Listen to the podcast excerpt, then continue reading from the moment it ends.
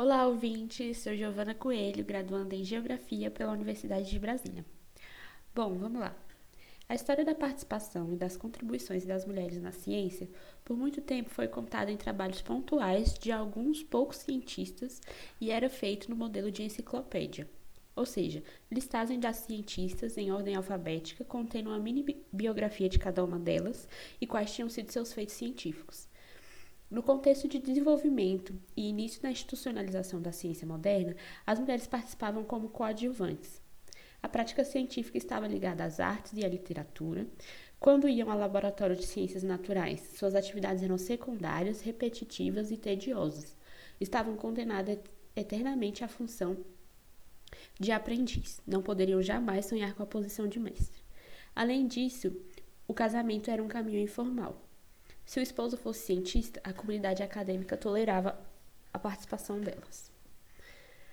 Dessa forma, as enciclopédias tinham por finalidade apenas trazer à luz essas mulheres, mas não tinham por objetivo questionar o que era ciência, questionar os padrões de objetividade, neutralidade e universalidade, e tampouco de apresentar de que forma as diferenças sexuais penetraram e muitas vezes enviesaram o curso da ciência moderna ocidental.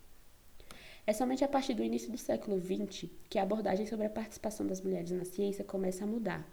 O foco agora é nas barreiras que são enfrentadas por elas.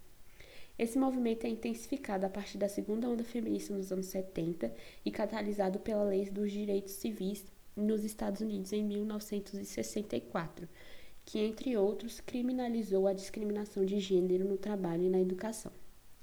É nesse sentido que o feminismo encontra o debate científico, é com a crítica feminista da ciência que novos questionamentos, muitas vezes em desacordo com os pressupostos fundamentais da ciência, são feitos, no sentido de analisar a participação ou a não participação das mulheres e do feminino no empreendimento científico.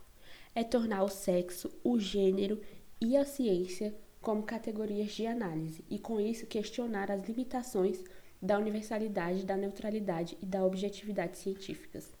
Não se trata de descartar nem relativizar completamente o conhecimento produzido até aqui, mas de apontar a forma e a intensidade que a questão de gênero interferiu e ainda interfere nas práticas e teorias científicas, seja por questões mais palpáveis, como a falta de mulheres em cargos de poder nas instituições científicas ao redor do mundo, ou ainda como o sistema de ingresso e de bolsas estudantis nas universidades privilegiam os homens, seja por questões mais epistemológicas e filosóficas, por exemplo, como o gênero é representado nas ciências.